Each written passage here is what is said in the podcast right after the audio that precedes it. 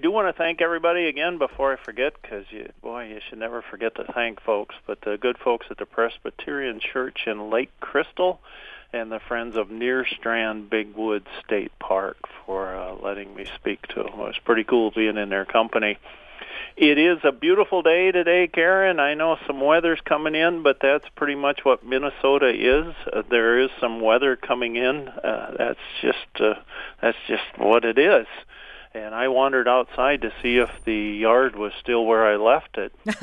and one thing, uh, unruly plants are becoming less so. So that's one of the things. Uh, some of the misbehaving plants are kind of calming down.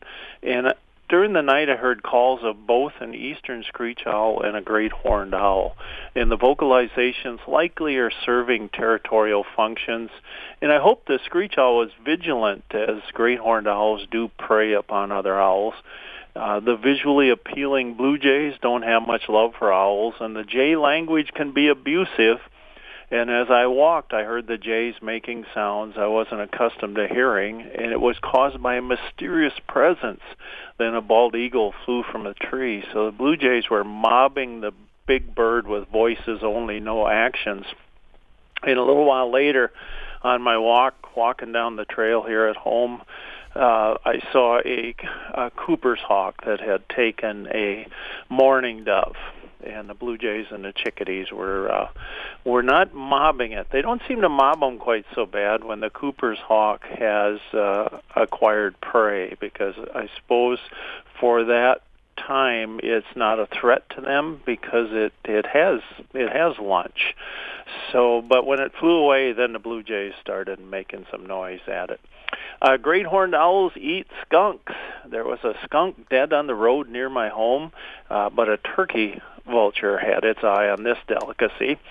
Mushrooms are much in evidence here. Uh, seeing a fairy ring tickled me, and a fairy ring is a ring of mushrooms, and fairy rings have fostered much, much folklore. Some of it nasty folklore, scary folklore. I don't know why to make kids behave, I guess, but the one I like most is that the ring is caused by fairies dancing. Uh, their barn swallows perched on a wire in the yard a couple weeks ago, and they were huddled close together as if tethered by an invisible thread. The young fledglings were trying to replicate their previous positions in the nest. I worry about swallows. The number of birds in the United States and Canada has declined by 29% over the past half century, according to a study recently published in Science. Uh, this alarming news signals a massive reduction in abundance and an impending ecological crisis. Uh, of the birds lost, 90% belong to 12 bird families, including sparrows, warblers, finches, and swallows. These are common, widespread species that play influential roles in food webs. And you might say, well, what is a food web? We we learned about food chains in school uh, yeah, food web is just a, a like a really large food chain that expands out further. Uh, and it also this will interrupt some ecosystem functioning from seed dispersal to pest control. So it behooves us to do all we can to to turn this tide around. Uh, Roger Davis of New Ulm sent me a photo of a monarch chrysalis with a hole in the side. Hmm. And was wondering what it was. It's a parasitoid fly that lays its eggs in or near a host. In this case, a monarch caterpillar, and the larvae then consumes the host, often while it's still alive oh. before it exits the chrysalis through a hole. Yeah, it's a jungle out there. A cannibal. Uh, tachinid flies. Yeah, tachinid flies are a major parasitic predator of monarchs. I've read studies that have said uh, 13% of monarch caterpillars are preyed upon by tachinid flies. And then, uh, oh, there's other people have chimed in and said, oh, that isn't even close. It's much higher than that. But the the study's uh, 13%, so we'll go with that. Uh, Rita Granson of Mason City said there were nine American avocets in a pond in a field near Clear Lake uh, Rick Mammal of Albert Lea said I had a wowsy experience early yesterday morning as I stepped out to read our rain gauge. A fabulous double rainbow, totally breathtaking. A few minutes later, it vanished, so sadly for me. We've had an abundance of rain over the, the well, boy, to put it mildly, uh, trees are changing color big time, and leaves have been falling for several days. Ugh, we still have hummers humming here big time. Our goldfinch guys remain a rich, bright lemon yellow. I am so grateful to see these guys in their colors, antics still, but tend to dread the changes ahead as the hummers hum far away for several months ahead and the intense yellow turns to olive drab. Nuts. But musing on the realities of seeing rooster cardinals contrasted by white snow tends to make me feel much better about the coming months. Harvey Berg of Waseca had nesting Cooper's hawks in his yard this summer. Now he has 17 wild turkeys uh, come under his feeders each day. Tom Bover is a Faribault. Tom's a good buddy, and he is, uh, oh boy, avid birder with a capital A and capital B. He said uh, the most warbler species he's seen in one day this year was only seven species, and uh, he said that's just a, a sad thing. Uh, Roy Zimmerman saw a black-billed cuckoo, a yellow-billed cuckoo, common gallinule, lark sparrow, all in Nicollet County, and a bank swallow in Sibley County. Nancy Henke saw a veery in Blue Earth County. Chad Hines saw a purple martin in Blue Earth County. I I'd been leading walks all day at a lovely county park named White Woods. We just opened it up and we're going to walk all day, and we pretty much did it. And on my last nature hike of the day, one woman indicated she was tired, and there was a bench nearby. So I suggested we sit and bird from there. I said, you know, 10 minutes should help, I offered. And she smiled and said, I doubt it will. It took me 80 years to get this tired. So we sat there and saw some saw some great birds and she was a wonderful wonderful birder and just it was fun being in her company. A listener says, I see a bald blue jay at my feeder. What's wrong with it? Well, all birds molt so they wear out their feathers and they need to put on new ones. They can't go to uh, Walmart and get a new shirt or something. They have to uh, they have to replace those. So most have a gradual loss and replacement of feathers. And some birds like Canada geese, they become flightless for a while. Some others, often blue jays and cardinals, experience an abnormal molt that can lead to a bald bird. Now, for years, folks, and uh, me included, have said, well, it could be mites. Well, it probably mites, maybe mites. Uh, I have a friend who is a wildlife rehabilitator, and she's rehabilitated a lot of blue jays and cardinals over the years and she's had bald ones and she said she could find no mites whatsoever on those birds. So i think that these guys are just experiencing an abnormal molt that can lead to a bald bird and i see them in my yard every year and they don't seem to be i would think if the mites were that bad on them they would look uh, a lot more stressed than they do. They look just as calm as a bird can look anyway so I there's no need to start a hair club for birds or anything. They will uh, they'll grow them back. Uh, another listener asked, "Will will a pheasant hen lay eggs in another hen's nest?" Uh, they sure will. Uh, they practice nest parasitism. Uh, pheasant eggs have been found in the nests of gray partridge, blue-winged teal, mallard, wild turkey, northern bobwhite, ruffed grouse, greater prairie chicken and other pheasants. So they um, they are not real particular where they put those eggs. Are they just lazy? you know, I I think it's a way. Uh, you know, the more chances they put on there, it's like if if you had a roulette wheel and you could buy how many numbers and put some money on every one of the numbers, you got a chance of coming up with a winner in this way, if they just spread their eggs around, they have a chance of some of their young surviving or hmm. enhanced. So I think that's the case. And sometimes they need to lay an egg, but they're just not ready to nest yet. So they got to find some place to put this egg until they're ready to get on with nesting. So sometimes they will put their eggs somewhere else. So. Hmm but I think mainly it's just a way to um, survive for their young to survive. A listener asks, are coyotes significant predators of pheasants? And I I hear that a lot, uh, you know, and Pheasants Forever. They, you know, they're pheasants all the time. They preserve habitat, and they're concerned about pheasants. They they have people who study pheasants full time and they have said that no single predator gets more blame for pheasant predation than coyotes. But lengthy research, I'm underline that, lengthy research has proven that coyotes focus their foraging on rodents and rabbits, and they don't take pheasants or pheasant nests as frequently as other mammalian predators such as red fox, striped skunk, feral cat, and raccoon the territorial nature of coyotes can actually result in lower populations of these other more destructive predators. Um, none of the predators, I have to say this, this isn't uh, Pheasants Forever saying this, but I, I have to say that none of the predators mentioned eat habitat. So the biggest problem with pheasants is habitat and weather. Those are the two things that make it difficult for them. Uh, somebody at a ball game asked, "Do geese fly at night?" Um, yes. Um, I, pro- I'd say probably most waterfowl migrations occur at night. They certainly fly during the day, but there's a lot out there flying at night. And migratory movements typically intensify shortly after sunset. They peak in the middle of the night, and waterfowl will, fowl will also make shorter local movements at night.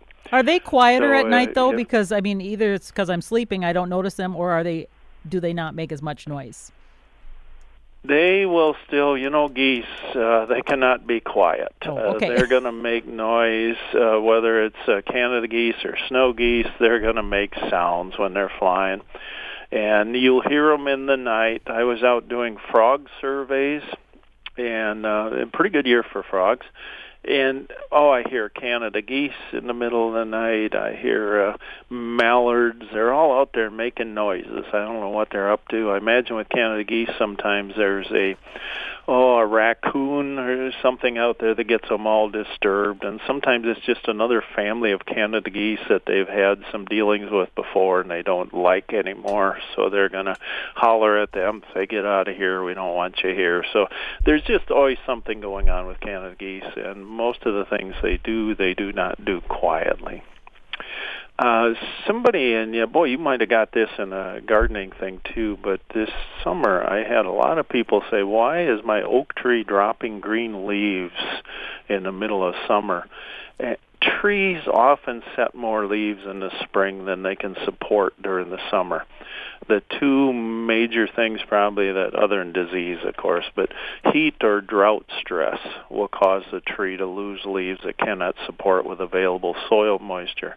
I don't know if being really wet having wet feet that might cause some leaf drop too but what is i'm the not going to say that for sure. I was going to ask about oak wilt. Were they worried about that? Because i'm not sure of the symptoms of that either but that is a concern in our area isn't that usually in the crown? Isn't yeah, that that's what I'm not sure. Leaves. Yeah, I'm not sure. Yeah. So this person, uh, the ones I talked to, said there were just uh, a few leaves here and there okay. coming down, uh, and they were they were fine green leaves, and the the tree looked healthy, but they were just falling. And we see some trees do that every year, where they just say, "Man, I hired way too many leaves this year and I need to downsize. So then they drop some of those leaves. Uh, things to look for and listen for this time of year: owls giving a hoot. They hmm. start. Uh, oh, I'm hearing them here in September, but it seems like in October they really get going. Uh, ruby throat ruby throated hummingbirds. Uh, they're fattening up for migration.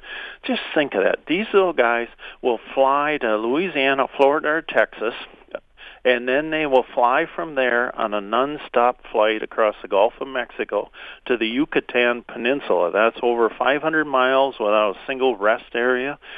Some, it's true, might take an overland route through Mexico. Uh, you can never get two of them to sit side by side long enough, but the females are larger than the males of hmm. hummingbirds. And we're seeing large twisting flocks of blackbirds of mixed species. It's a joining of various factions and they're just traveling around the countryside and we see them when the uh, farmers get out in the field and start doing harvesting. That seems to be when i really see these large large groups of these guys just well, let me, flying around. I wanted to ask you something. I mentioned it earlier on the show that when i was coming home from church this sunday i noticed pretty high up in the sky there was it looked like birds caught in a thermal because it, it looked like there was just a mass of, of the birds. They were black and i, I didn't know if they were geese or i couldn't tell because they were kind of high and far away, but they were they were like on a thermal going around on a merry-go-round way up high, and then some of them would sort of like like be whipped off the merry-go-round and they would be sucked back in. So I felt like they were almost being you know in a vortex or something. What was I seeing? And I saw some too on uh, on Sunday, and heard from a couple of good friends, Tom Bovers and Dan Rubel. Tom is from Faribault, and Dan Rubel is from Albert Lea and they were seeing the same thing I was seeing: the broad, broad-winged hawks. Oh. And they get up really high. They were big, yeah. of hawks. And yeah, the other one we'll see way up high, um, moving around. Some will be pelicans, but um, big, big birds. But there were so many. I mean, I've never seen that many hawks. I mean, literally, there were just, uh, you know, hundreds. I swear. So, could they have been hawks? That many That's, of them? It sure sounds like it. Uh, I know wow. Dan Rubel said he saw in uh, going over Albert Lea. He said uh, he counted 150 and then he lost track. He said it's impossible to count those things. And I said, yeah, I don't. The hawk counters can look at them and say, yeah, there's 300 because they're just used to so many hawks in uh, this amount of space, so they can do that. And I'm I'm thinking the the group I saw was I don't know at least that, maybe a hundred above that, 250. And Tom Bover said his was probably 150 to 200 somewhere in there. So we're seeing kind of the same numbers. But uh, yeah, they moving. Um, Are they on a thermal? To, I mean, why do they do that weird? It's like they, they're dancing up, going up, and then around, and kind of you know, it just is just a dance almost. But it was really kind of graceful even. It, Yep, and some say it's like a popcorn popper where the popcorn comes out, it goes yeah. up and then falls down. And they're going up they're hitting these thermals, and it's oh. a kettle, and around and around they go, and they get up, and then they kind of drop down maybe a little bit, hit another thermal, and up they go again, and just keep moving, and they can make really efficient use of their energy that way so they uh, can eat so much, and that'll keep them in the air for so long. And then when they get on these thermals, it really helps. Wow. They can move great distances without having to burn up all their fuel. So it's a a really cool thing. I'm glad you got to see it. It's one of those things I look forward to every every year. And this is the bird up at Hawk Ridge of the raptors that they get more of than any other raptor up there. The records when you it's it makes a news where they said um, 100,000 birds were seen today up at Hawk Ridge. It's typically because of the great numbers of broad-winged hawks, and they are headed to uh, northern South America. So they have a long journey. I a guy told me once uh, the average my migration was like 4,350 miles or something. Wow. 4,300 and some miles was the average migration for these guys. So they uh, they just they have a long way to go. So I, I wish them well.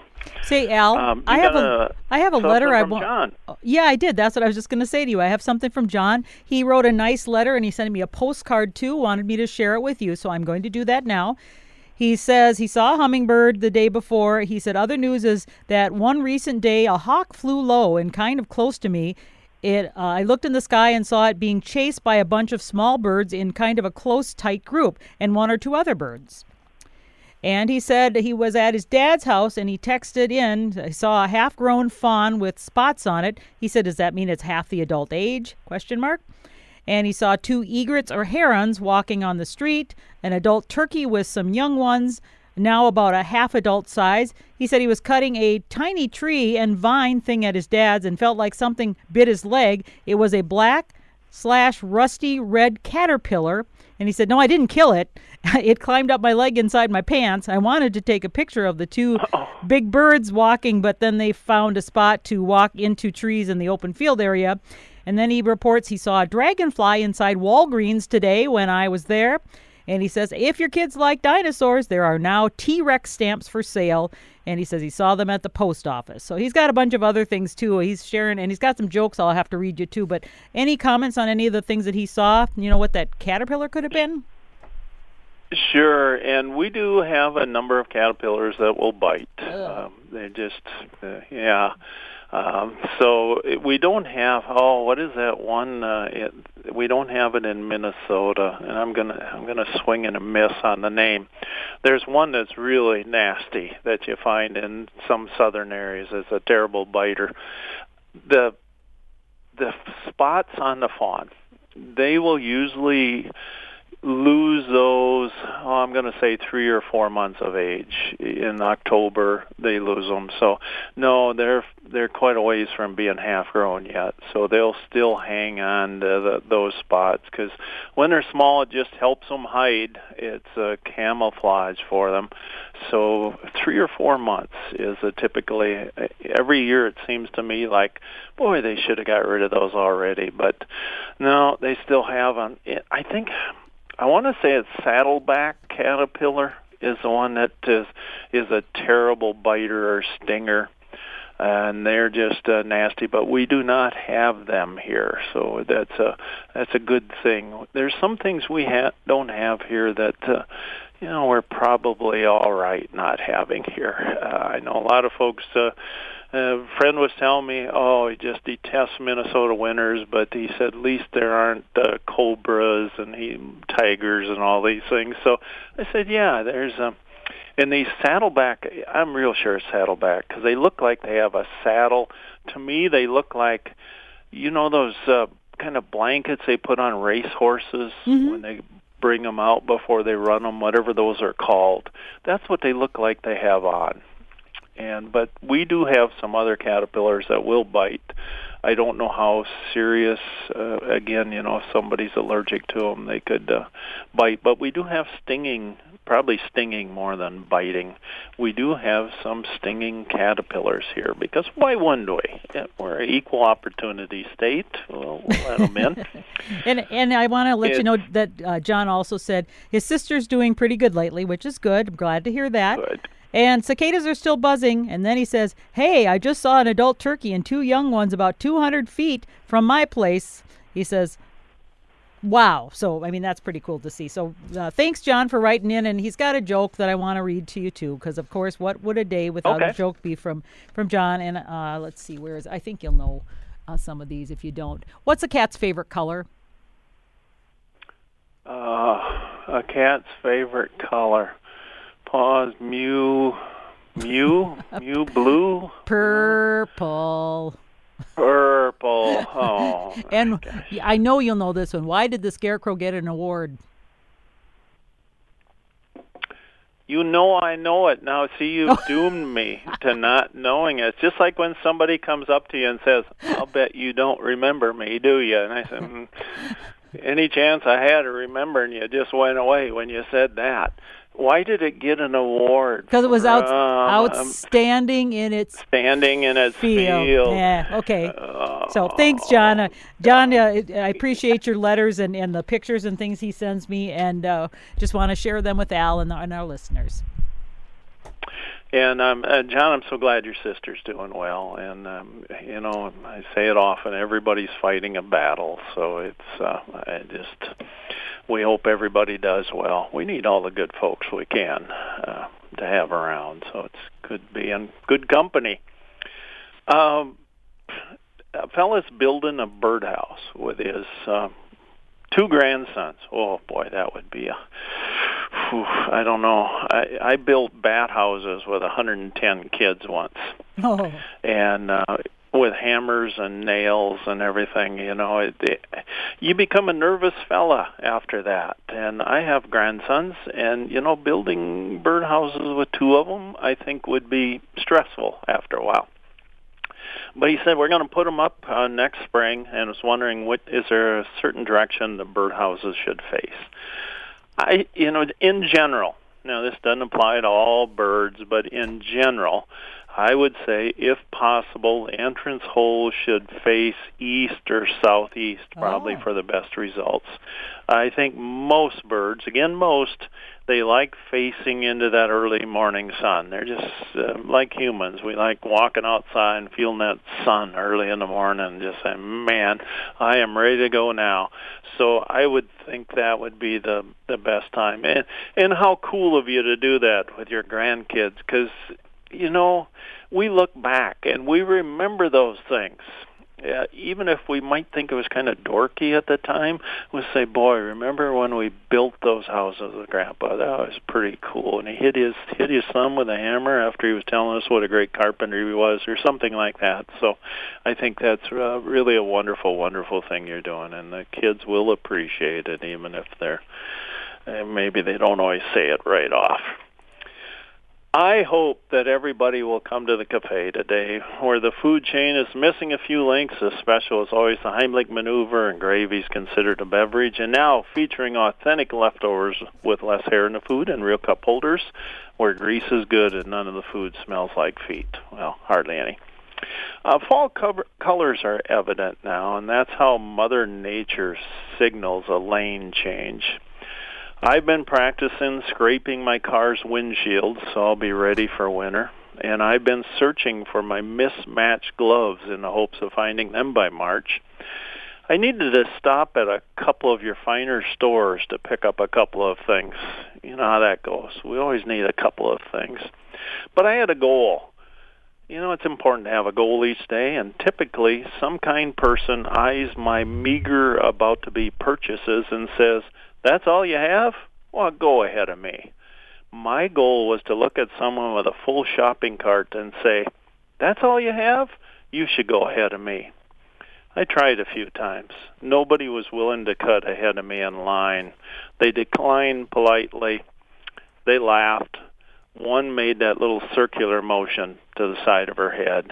And so people are nice. I know people say Minnesota nice is overrated. I think Minnesota nice is just the best thing ever. Remember, folks, Hartland is while we're driving past. Uh, thanks for listening. Thank you, Karen, as always, for your exquisite company. Do something wild today, folks. Get out there and look at a bird. Hey, before you go, I did see a, an email pop up on the text machine here, and it is from Sure. Dave in Fairmont. He says, I went to Hawk Ridge this weekend. It was foggy most of the day, but he still saw s- some hawks. He says, Thanks for the information on your program. Oh, well, Dave, how nice you made it up there. It's a marvelous place. Everybody should go up there, and there's so many things to do in in Duluth. And one of these years, I'm going to go to the Congdon Mansion up there. I've driven by it so many times, and everybody tells me I should go, and I never have. But uh, Dave, one year I went up there. I was I led a bus. We went up there. It was so cold. It poured rain all day. We saw three raptors. Oh, boy. Three the whole day and it was fun, even though we got soaked and everything. So it's just fun to see all those birds, and sometimes you get lucky and hit it where there's just uh, way more birds than anyone could count. So great to hear from you. Hey, thanks, Al. We appreciate you. We'll talk to you next week. Thanks, Karen. Yep, bye bye. And thanks to our, our folks for uh, either sending postcards, letters, or texting in. We appreciate you and, and hearing from you. And I